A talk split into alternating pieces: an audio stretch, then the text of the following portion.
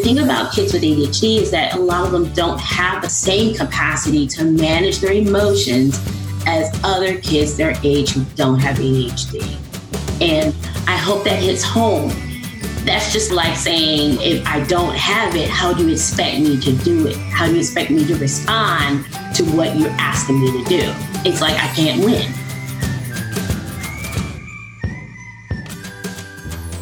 Do you ever question how your child thinks and feels? How they come to these big emotions? Why they struggle with communicating with us sometimes? The dysregulation, the rejection sensitivity. There's so many intense moments and challenges and big emotions. And in this episode of the podcast, I am diving into this topic with Dr. Dawn Brown.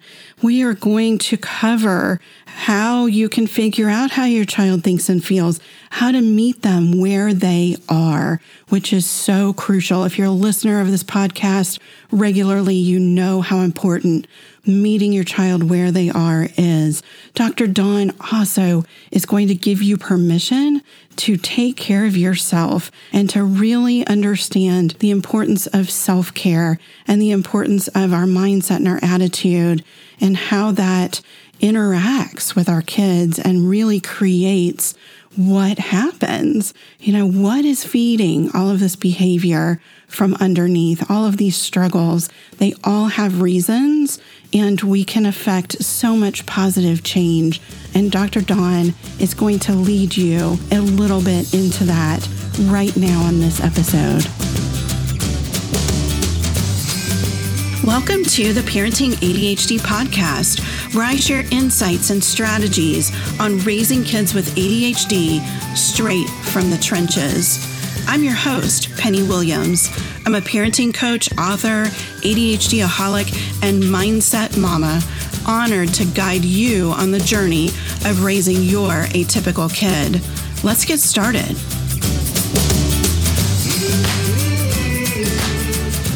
Welcome back to the Parenting ADHD podcast. I'm super excited to have Dr. Dawn Brown with me on this episode. We're going to talk about discovering how your child thinks and feels. And this is so, so important for parents of kids with ADHD because when we understand our kids, then we have the knowledge and the insight to be more helpful to them and to empower them. Thanks for being here, Dr. Brown. Will you start by introducing yourself for everyone listening? Yes, and thanks so much, Penny, for having me. I'm so honored to be a part of what you're producing. Um, so, my name is Dr. Dawn Brown. I'm a child, adolescent, and adult psychiatrist, um, a two time bestselling author, public speaker, podcaster, and media influencer. I'm an expert in ADHD. I have a private practice in Houston, Texas, as well as serve three or four clinics and um, manage, help manage nurse practitioners manage their uh, patients who have mental health conditions. I also work closely with a group of individuals, special individuals who I call my super moms. And these are moms who are caregivers for children who have ADHD. And I also work closely with elite athletes and in providing mental wellness um, for their way of living as well. So you are so busy. So, so busy. yes. Doing yes. such good work, but so much of it you're yes. so busy. It's so awesome. Thank and you. I always enjoy our conversations because you have the most fantastic energy and excitement about helping kids and adults. And I think it's just fantastic. I always get great vibes and inspiration from you. So I'm excited to Thank talk about this. Yeah. So we're talking about discovering how your child thinks and feels. Where do we start with this? What do we talk about first? Well, you know, I, I would like to start by just saying, you know, when we when parents look at their children, um, unintentionally or intentionally, you know, you may have two or three children, or you may have a child and a niece and nephew, or just looking at your child in comparison to their peers. We often compare. And so, what I would like to start with by saying is that, you know, kids with ADHD um, don't necessarily have different thoughts or emotions than other kids who don't have ADHD. You know, they feel the same type of emotions or experience the same type of emotions that kids without ADHD have. So hurt, anger, sadness, you know, frustration, discouragement. they were just as much as kids without ADHD. So, but the difference, however, with kids with ADHD is that these feelings may seem to be more frequent and more intense, and they also may last longer. Um, so you start to see these differences, and then you start to also observe how they may impact that child's relationships, um, their self esteem. You know, they're just kind of their everyday life. So, you know, emotions play a huge role when we think about um, the daily difficulties that kids may face who have ADHD.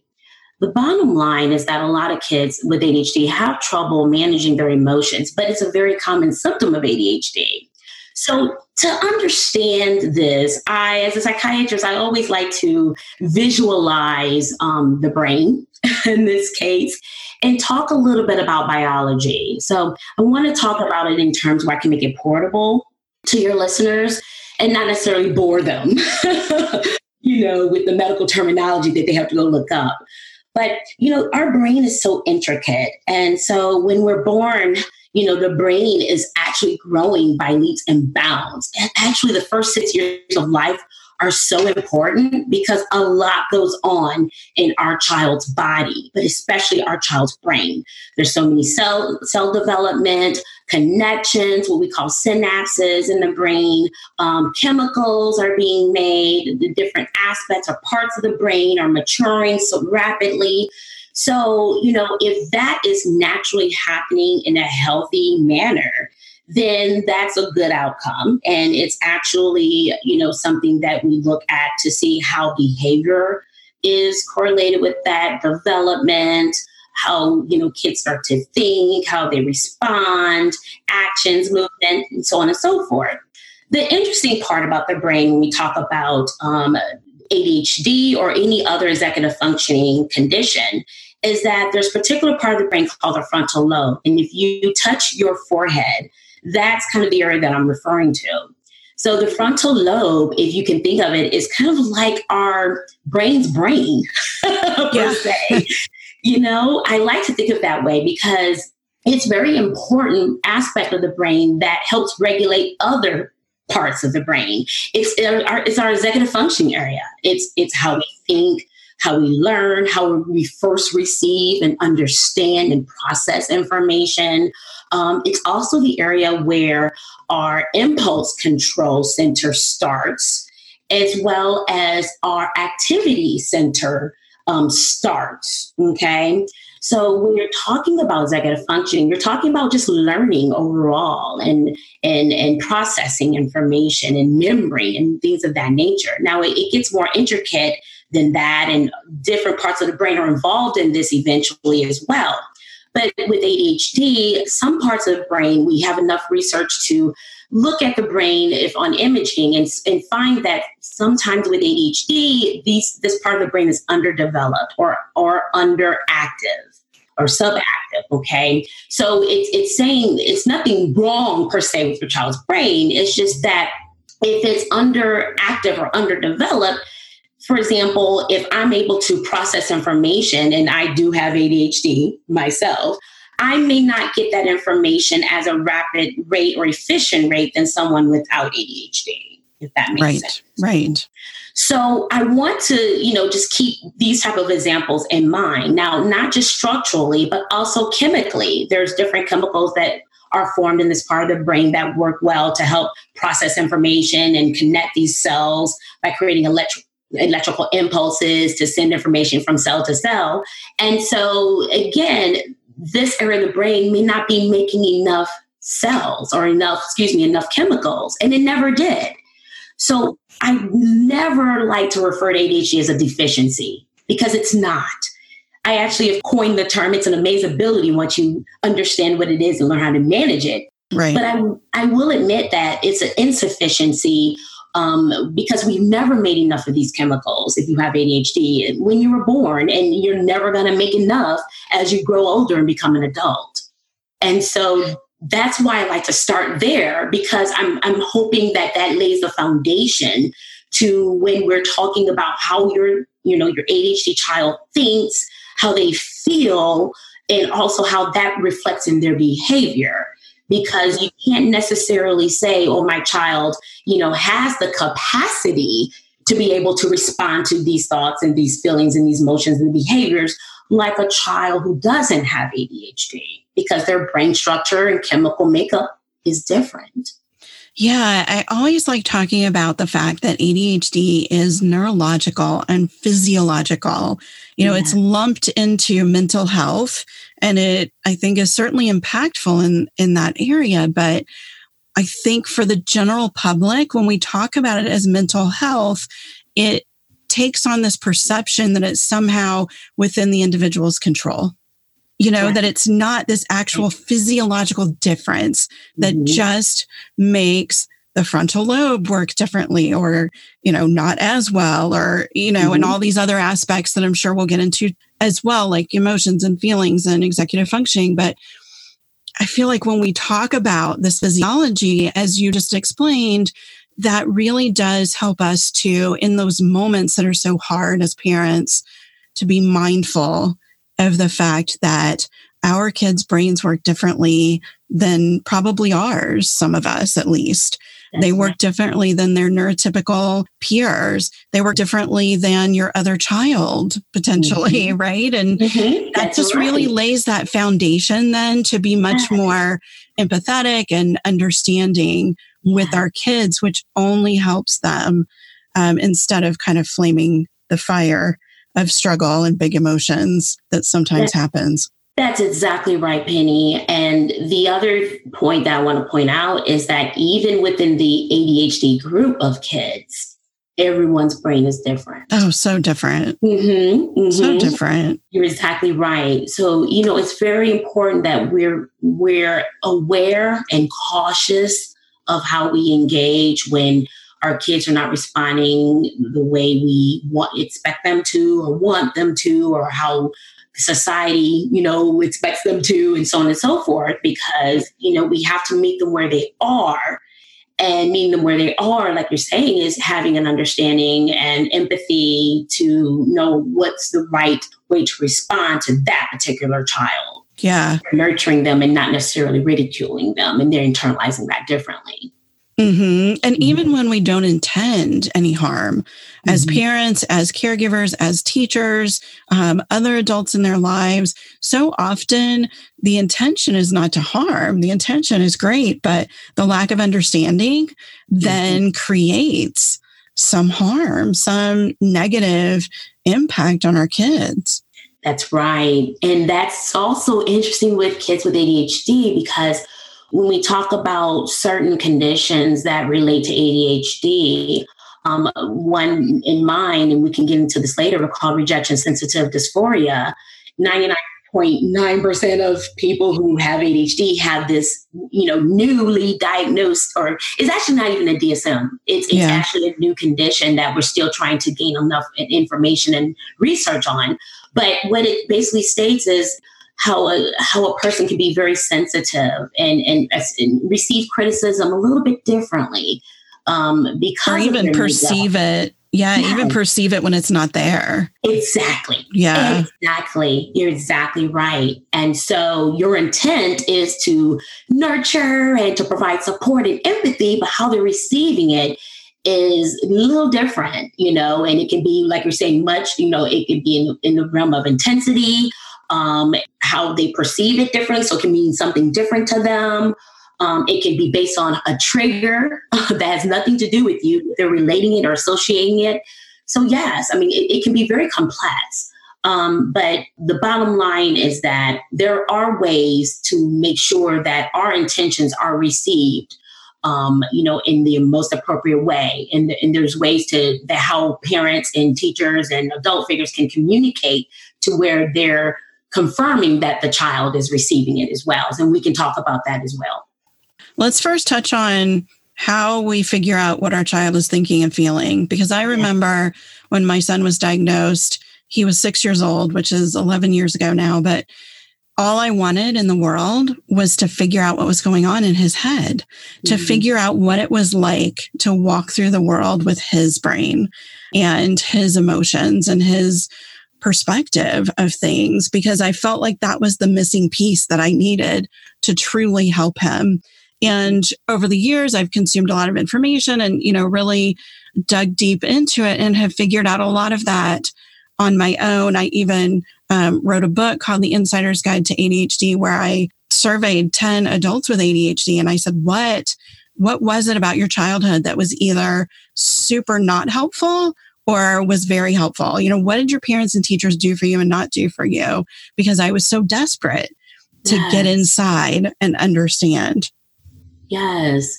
So, th- what's interesting about um, emotions is that when kids have trouble managing their emotions, it can show up in different ways. I mean, adults too, right? But if we if we leave the focus on our children, some of our kids may have trouble, you know, managing or putting the brakes on their feelings when they're angry or when they're stressed about something. And others may struggle with getting them to talk about their emotions, right? Or getting them to talk about how they're feeling, or they may be bored. So, you know, it's kind of like a two way street here. And so kids with ADHD and, and, and, more than so at their age may, you know, get quick to anger with minor annoyances, for example, or they, you know, over worry about the small things. They take offense about, you know, someone who's trying to carefully provide gentle criticism to them or feel a sense of even urgency to to get to something that they want right now okay? Or have even you know trouble calming down when they feel angry? So one of the things that i that um, i work with kids in my adhd coaching courses um, because in order for us to talk about how to organize and do time management you know a part of this is understanding where their child is so that i can meet them where they are and see what their abilities and their capacities are. The thing about kids with ADHD is that a lot of them don't have the same capacity to manage their emotions as other kids their age who don't have ADHD. And I hope that hits home. That's just like saying, if I don't have it, how do you expect me to do it? How do you expect me to respond to what you're asking me to do? It's like I can't win, right? Yeah, yeah. I was just going to say that reminds me, you know, physiologically of amygdala hijack and the fact that when our kids are super intensely emotional, it has cut off access to the frontal lobe that you were describing before. And so mm-hmm. now they can't rationalize out of it. They can't really even process what we're saying and trying to help them sometimes. That's right. And, and, and they have less ability to react to their own emotions using their brain's own reasoning ability. You're exactly right, right. rationalization. That was a huge aha for me. Mm-hmm, mm-hmm, me as well. And, and even understanding my own ADHD and me feeling guilty about what was asked of me and thinking back when I was a child when I, you know, didn't know I had ADHD until I, you know, I became an adult. But even as an adult, it, it hits home. Mm-hmm. And so the other point that I want to make about kids, and I find working with kids, is they also have trouble with working memory. And I talk about this in, in, in my book, you know, the ADHD lifestyle series, when I focus on foods and exercise part of the exercise that we often forget about is the mental exercise. It's so important, you know, that, you know, our kids are active and heart healthy, you know, and, you know, get that energy out. But it's just as equally as important that they meditate, that they may do yoga, that they they're they're focusing on mindfulness. And we I think we talked about this in your seminar. And, and kids with ADHD typically have trouble with working memory. And so that makes it very hard for them to keep the bigger vision in mind. You know, they tend to get stuck in whatever they're feeling at any particular moment. And imagine you sitting right there being stuck. So when you're stuck, it doesn't feel good. It's uncomfortable. It for kids with ADHD, it tends to intensify, especially when I'm angry, and it can go on longer. becomes more difficult to manage or even regulate. And then all of a sudden, it builds up, and it, it's very difficult to even think because now you're focused more on your emotion. Okay. And so these kids, you know, kids with ADHD are often called, you know, that they're mo- referred to be, being emotionally sensitive. Um, or sometimes they they don't know what to how to manage these feelings, so they may become bad thoughts or even unhealthy behaviors. Yeah, when you said bad thoughts, that really reminded me of something I hear from parents so often is um, really self self deprecating comments from their kids, mm-hmm. and even yeah. kind of scary comments. You know, I'm stupid, but also I, I might as well be dead.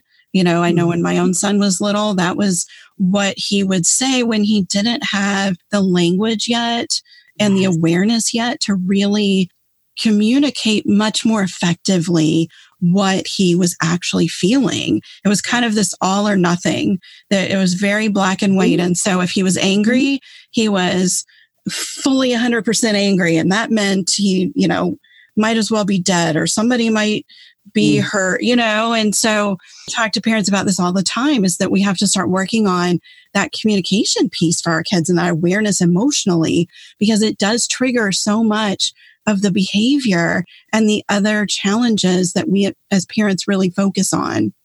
You're exactly right. And I can go into giving some ideas and how to manage that. Um, before I do, I definitely want to support what you're saying that it's going from zero to 10, it's, and they speak in absolutes. Mm-hmm. Because their emotions and part of ADHD, one of the symptoms is impulse, you know, lacking impulse control right? Having all of these emotions, all of these thoughts going on at once, which create more emotions for us to manage. And it's hard for a kid, even an adult for that matter, to deal with all of that when it's every emotion and every thought is on 10. So the behavior, the actual action as a result of those thoughts and those feelings become, mom, I just want to die, or I just want to give up, or no one likes me, everyone hates me. And so the intensity of the words that they choose to the degree of their saying it it just it's a reflection of what they're feeling and what they're thinking. Yeah, I love the phrase your child is having a hard time, they're not giving you a hard time. Yeah. And I use that kind of as my parenting mantra because sometimes yeah. it's really hard to remember that they're not just trying to give us a hard time and be difficult.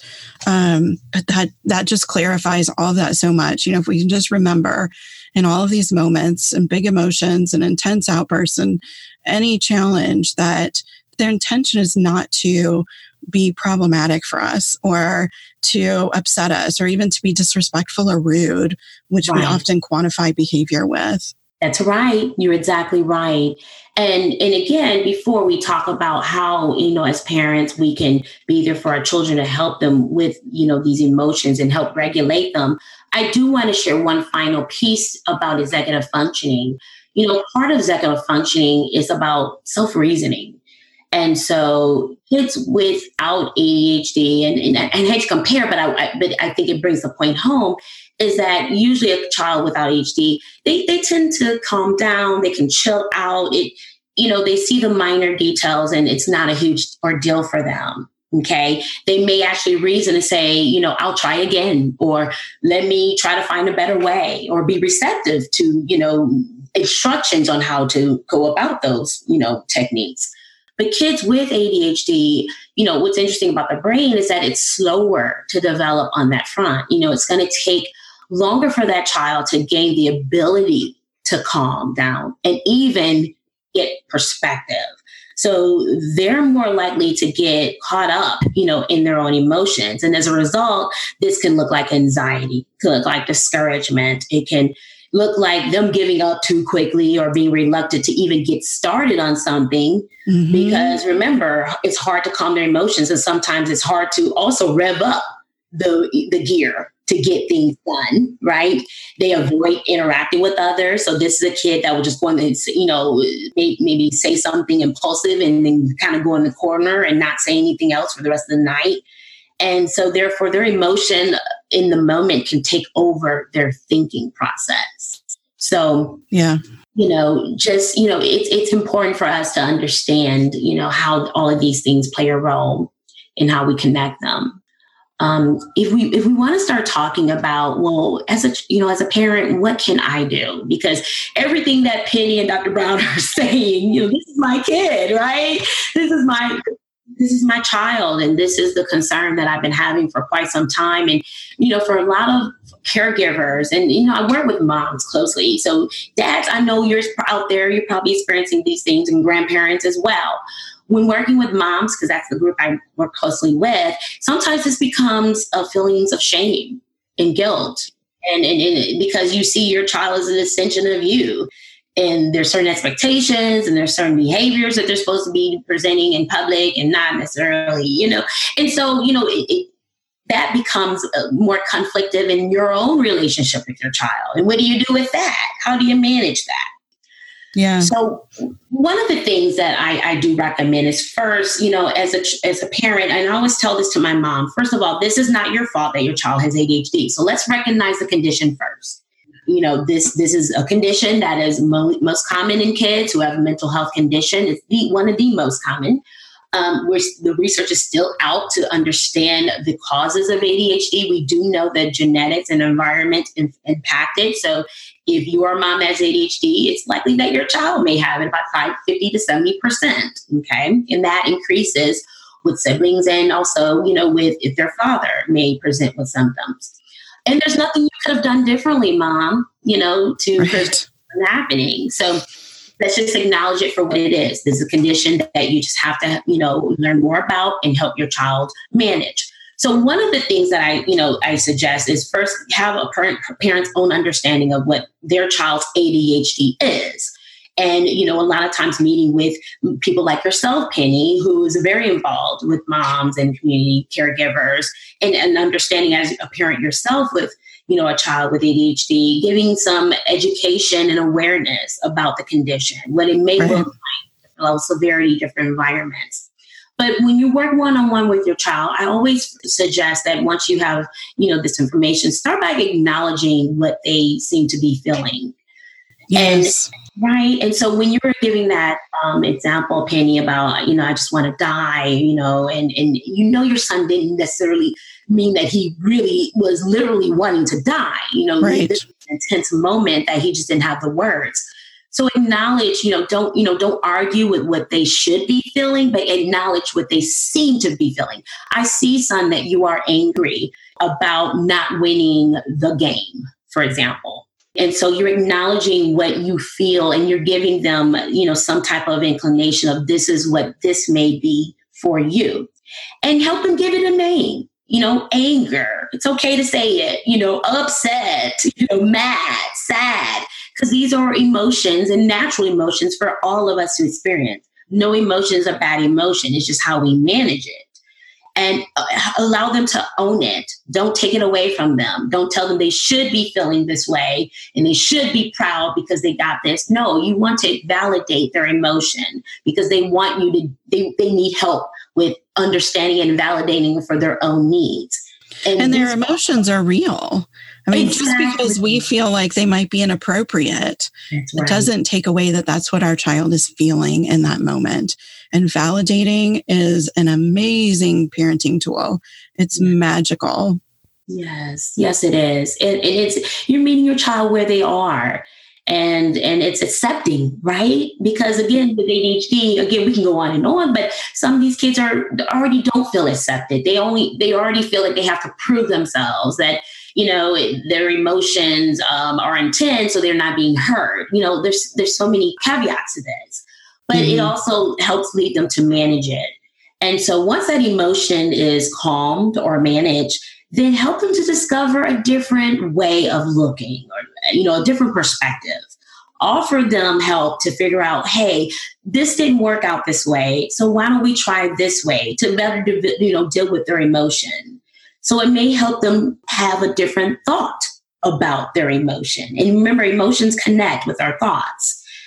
And so it's good to make that connection. So, you know, that that's also extremely important. And, and the thing about um, when we talk about, you know, how we think and our emotions and our behaviors, the bottom line is that when we think positive, we're not necessarily going to feel anxious or, or when we when we feel upset or mad, we're not going to necessarily feel happy.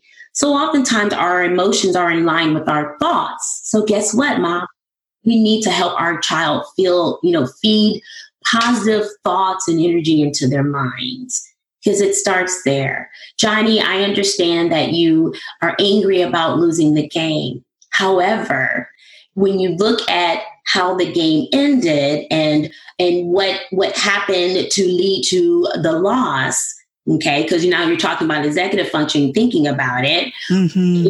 away from the emotion let's talk about that you know and, and of course johnny needs to be in a in a in a, in a a state of mind to where he's not focused on these emotions, but now he's conducible to have a conversation with, you know, mom about, well, this is what I was thinking that happened. And how did that make you feel? Well, that this, this, this, and this. Okay. So it's just really just finding that inlet and that that way to connect with your child and, and helping them find ways to manage. And mm-hmm. I feel like mindset for parents is just as important. And really, that's what fuels our kids' mindsets. You know, we're setting the example.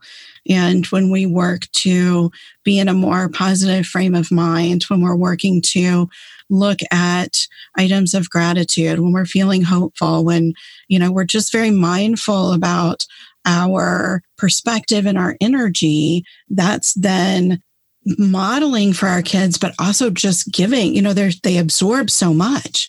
And yeah.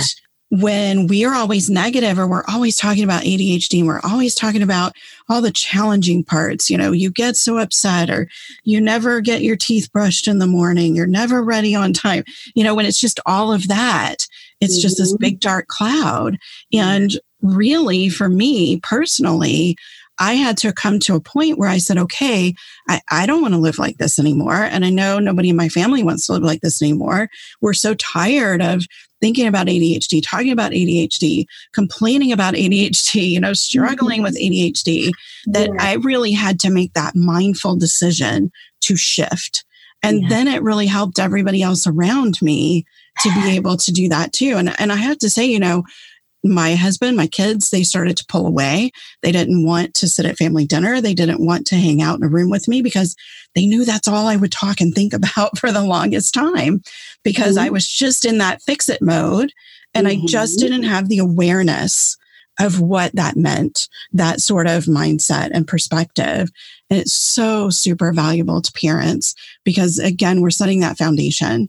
That's we're setting right. the foundation for our kids to now be in that headspace as well you can describe it better. Um, you know, I always, I always, you know, encourage moms, particularly, to think about it in this fashion, similar to what you're saying, Penny. You know, your kids learn how to respond to stressful situations by watching how you react mm-hmm. Right. And so we under, we understand that stressful situations can often occur outside of our control, but how we react and how we respond, that's where we gain control. And so we won't lose it. And so teaching a child that and then wearing all these multiple hats can be daunting. It's so, in, in how you're saying, you know, moms have the power. I oh, that's why I call right. super moms. You all have the power to really think, you know, and, and you know what? The other thing, and I'm sure many family members may admit this, but they also look to moms for direction and guidance. Mm-hmm. That silent role we take. It really is. And there, there's so many, I mean, you want to do biblical or even traditional societies. I mean, you always see that. Moms are in the core front of, you know, kind of guiding everyone else. Yeah. And so that's why for moms, I encourage you to listen to us. It's so important that you yourself are aware and, and, and, as Penny says, mindful of how you're receiving information, how you're feeling, what your thoughts are like, and even if you, you know, you need to get the assistance and help that you need in order to gain better control. Absolutely. And, yes. And the other aspect about this is that when we look at genetics and how, you know, deeply rooted ADHD is, and with genetics, you know, a lot of my moms I work with have ADHD too. So don't run away from that condition. Uh, manage it if you know you have it and work with a doctor so that you can be the best for your son and daughter, your husband, you know, your role in the community. Um, but it's all about you first. And it's okay, mom, to prioritize you first. Yes. I'm guilty about that. Yes, I know you're a mom and you weren't always a mom and you, you used to prioritize yourself. Guess what? You can still prioritize yourself today. I don't care if you have 50 million kids. It's so important because you can't be the best for them if you're not the best for yourself. Right. That is so true. Yes. I mean, that really, you know, society really gives us this idea that we should be ashamed mm. if we mm-hmm. take time for ourselves, if we right. have a family, that our role then becomes, as soon as we're a parent, that it everything has to be about that child. And self care actually is about our kids. taking care of ourselves, taking mm-hmm. care of our mental and emotional health mm-hmm. is about our kids because that then feeds into our interactions with them. And, yeah. you know, the, the extra level of stress that we're under, stress causes all sorts of physical ailments you know it's mm-hmm. it's a mm-hmm. serious thing and we often still we say oh well you know I'm a parent. I'm stressed. I'm a mom. This is this is what happens. Mm-hmm. But it's mm-hmm. not. It doesn't have to be. And, you know, people like you and I and so many other people that I've talked to on the podcast and summits and at our Happy Mom retreat, we all give you permission to That's take right. care of yourself. Even if it's 5 minutes just to breathe by yourself, locked away in a bedroom or a closet or whatever you need to do, you have to have that because it does detract from your capabilities as a mom. That's that right. thing that you're sacrificing for. Yes, you're exactly right. I, I refer to it as me time. And I actually write prescriptions for this. because it helps validate that you know they like you're saying penny they're giving themselves permission i'm giving them permission to take me time even though they don't need my permission but it just allows them to feel supported in doing it right and so, and they can show it to their loved one. Hey, Dr. Brown says I can have me time. And so they can put that note on their door. Don't bother mom for at least an hour so I can regroup and get myself together and be my best for you all. And moms, the thing about it, any caregiver, when you are at your best, then you are able to, and this is why I think it was so important for us to discuss this, pennies, you're able to help your child see the bigger picture when their emotions are not regulated. You're able to not take things personally, right? When your child blurts out at you, knowing they had a long day at school, but when they come home, encourage them to decompress as well before they start their homework time. because if that doesn't happen for the both of you, I can only imagine how homework time can be for you moms. And so, you know, you're modeling this for your child that you, you know, by doing it for yourself first. And that's so right that we really are teaching them how to treat themselves as an adult. Yes. Do you want your daughter to sacrifice everything about herself mm-hmm. if she has children or your son? Mm-hmm. Um, do you want them to give entirely of themselves and not do anything for themselves anymore? Their hobbies don't matter. Nothing they want matters. Do you want that for your child? Of mm-hmm. course not. Yet we tend to accept it for ourselves, and then that's what we're modeling. So there's a lot of ahas that kind of happen on that journey to figuring out that self care is way more important and way more valuable to our kids than we think it is. That's right. That's right. And when you realize that and you you accept it and you're practicing it, then all these other things that we discuss makes the journey much easier or less effort that you have put into it. Um, and your kids may be more receptive to responding to it as well. Uh, you're just more capable of handling their big emotions. When when you've taken time for yourself and you're feeling pretty okay, it's a lot easier to keep calm in those mm-hmm. moments, to show that validation, to really be the best that we can be, be exactly what they need in those moments. Exactly. Exactly. And that empowers them. It empowers them. Yes, that the condition that they may feel um, dissed by, you know, because they're hearing it from other places or other people, other peers. That is something that they no longer have to feel dissed by, but they can feel empowered by because you're meeting them where they are. And now they can teach others how to, you know, help them manage their emotions. Um, what to expect from them, right? So it's like your child is teaching your teacher how to treat them, what they need in order to and perform at their best. So it just it continues. Yeah. Right. Mm-hmm. Yeah, I mean it's it's completely a community and a domino effect and you know, I think that's part of the reason that you and I do what we do in the ways that we do. We're trying to help to educate the public in general, not just families even, but everybody who comes into contact with our kids with ADHD or with adults with ADHD so that we are kind of preparing the world for our kids. Exactly. You know, and I just want to reiterate one point is that moms, if you find yourself stuck as well, or you find you you have some, you know, it's you've been working at it, you've been putting effort into trying to help regulate your emotions, and you, you know, your your child is um, a is a mini you, you know, go ahead and, and discover this, you know, meet with a physician, you know, meet with someone who can assist you and even, you know, seeing if you have ADHD or if there's something else going on for some medical condition.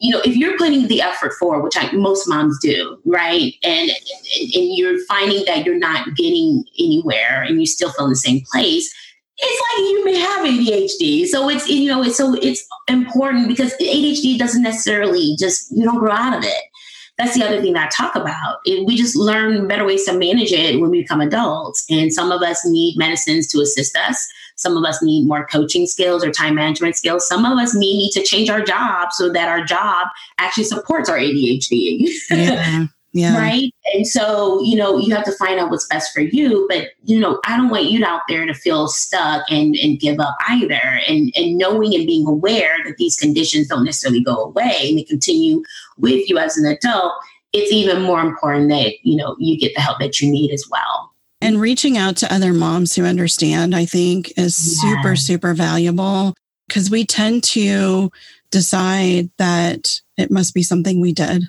we right. must you know be a bad parent or we didn't find the right treatment or whatever we we can self blame with the best of them mm-hmm. and that's mm-hmm. really easy to do and to get caught up in when you feel like you're the only one who's struggling in that way that's and right. there's millions of other parents raising kids with ADHD people who are struggling or struggling with kids who are having different challenges. You know, no life is perfect. We get so caught up in the social media highlight reel and we think that we're seeing all of these other moms or other families where everything is just hunky dory, but it's mm-hmm. not. You know, that's just what they're sharing. Exactly. And we have to have to have to connect.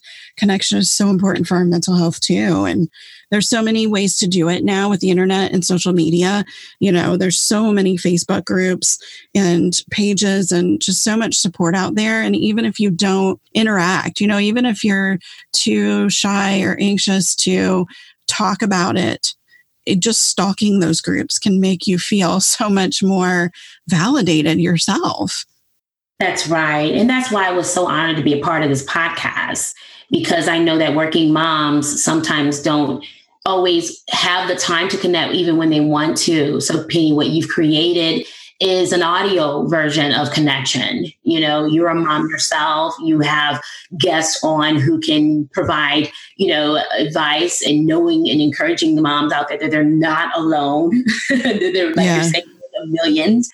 And, you know, when they're on their drive home, when they're in the grocery store, when they're working out, you know, it's those moments when they can connect with you know, an audio version of what you're doing to feed their minds that, hey, the support is out there. What I'm feeling and experiencing, I'm not alone. There is help that I can receive. These are other ways I can do it.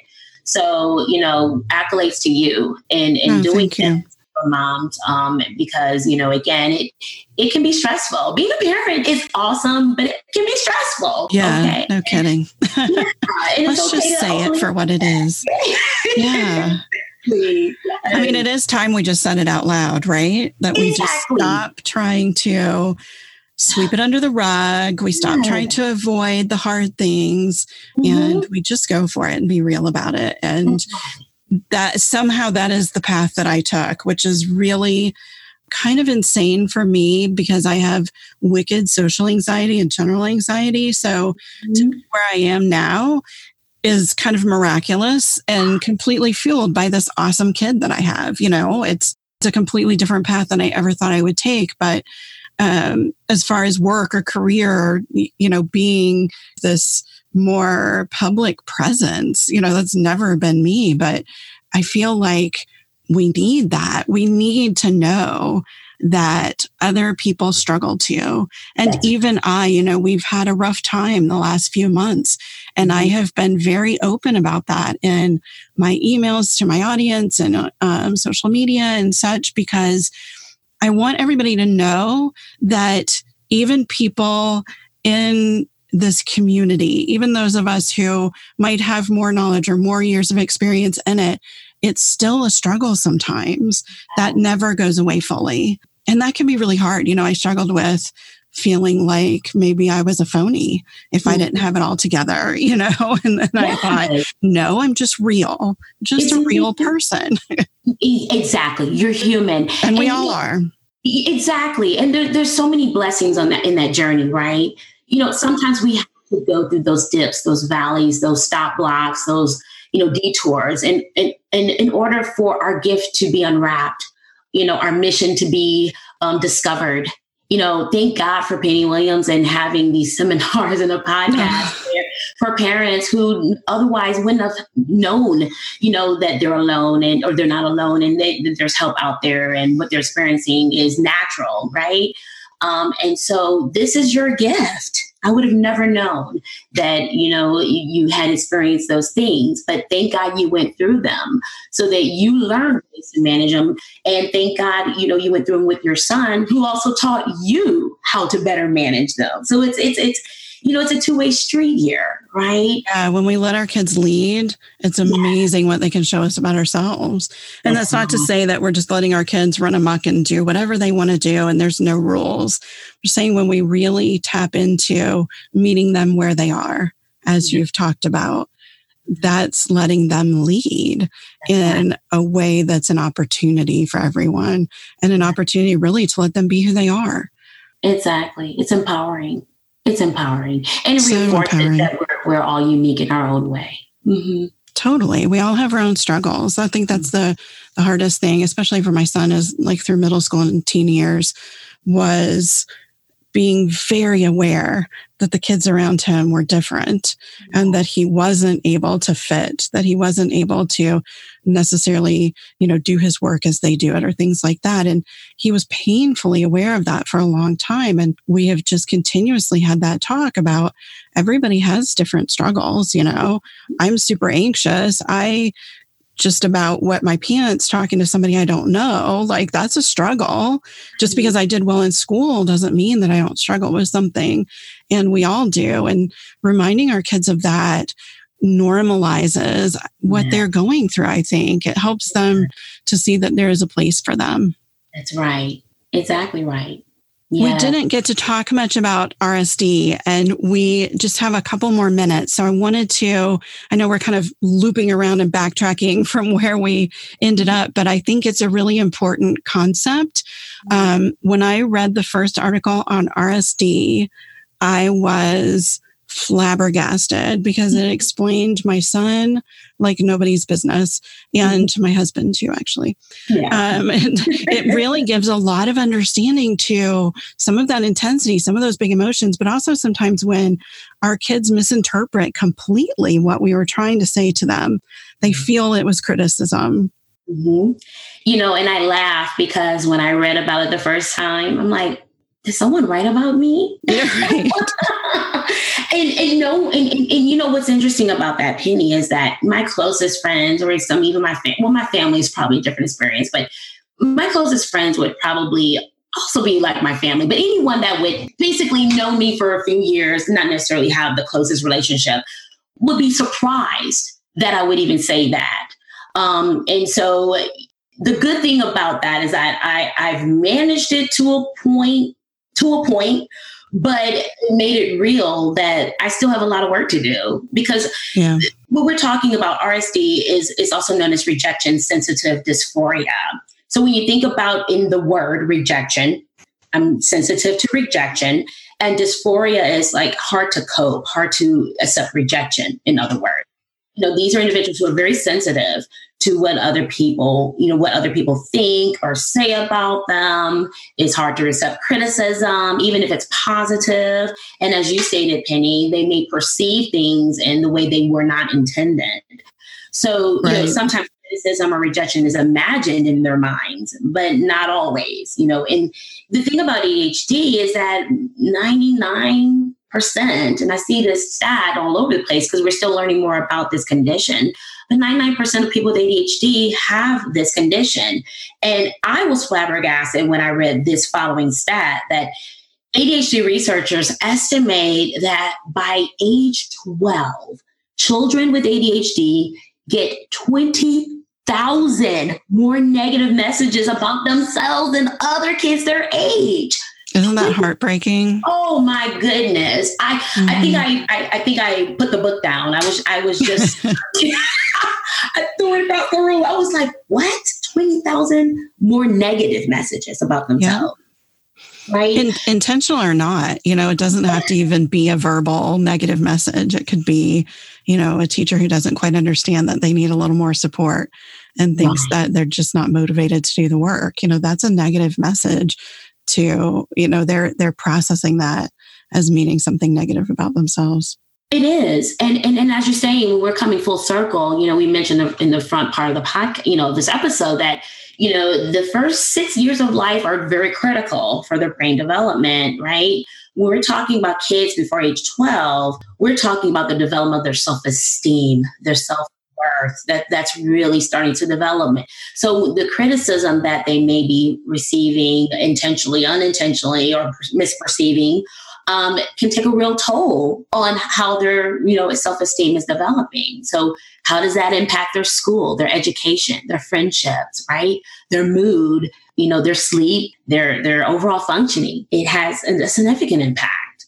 So that's why a lot of you know and, and i think you also mentioned when with your son and, and the impulses and what he may say he didn't mean but this is a real stat too. We really have to talk about it.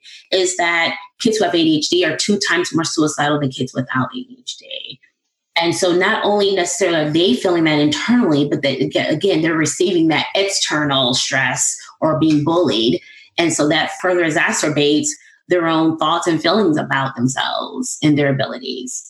Yeah, I'll tell you, EMDR therapy has been really helpful this year. My son's 17 and working through some of that because his self esteem has taken a massive beating through the years in school. And he was just at a really low point. And it was time to really work with somebody on that. And um, the process, the approach of EMDR has been kind of helpful because really it's looking at what's the root. On the surface, it was different behaviors, but the root was really this really poor self esteem yeah. and this lack of confidence that was really feeding all of these other issues that we were seeing on the surface.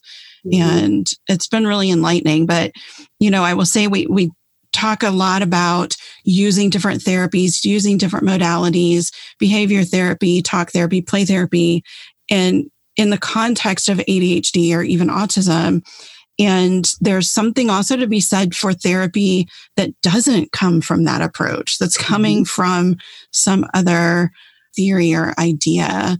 And that's what this ended up being for us. It was not a clinician who really has a strong background in ADHD or autism. It was something else entirely. And, and it actually turned out to be the most beneficial of any sort of talk or behavior therapy that he's had over the years, which amazes me because I'm always so focused on, you know, what are the specific challenges? And we think the ADHD is feeling it and the autism is feeling it. And to figure out that yes, it it started the ball rolling, but now it's created these other things that our kids sometimes need help working through.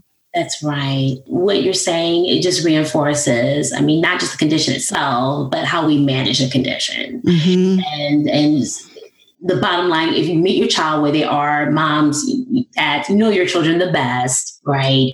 Um, learning more about your children by having conver- you know meaningful conversations with them, getting them to the point where they are calm and they're able to communicate in whatever fashion they can communicate in that's effective.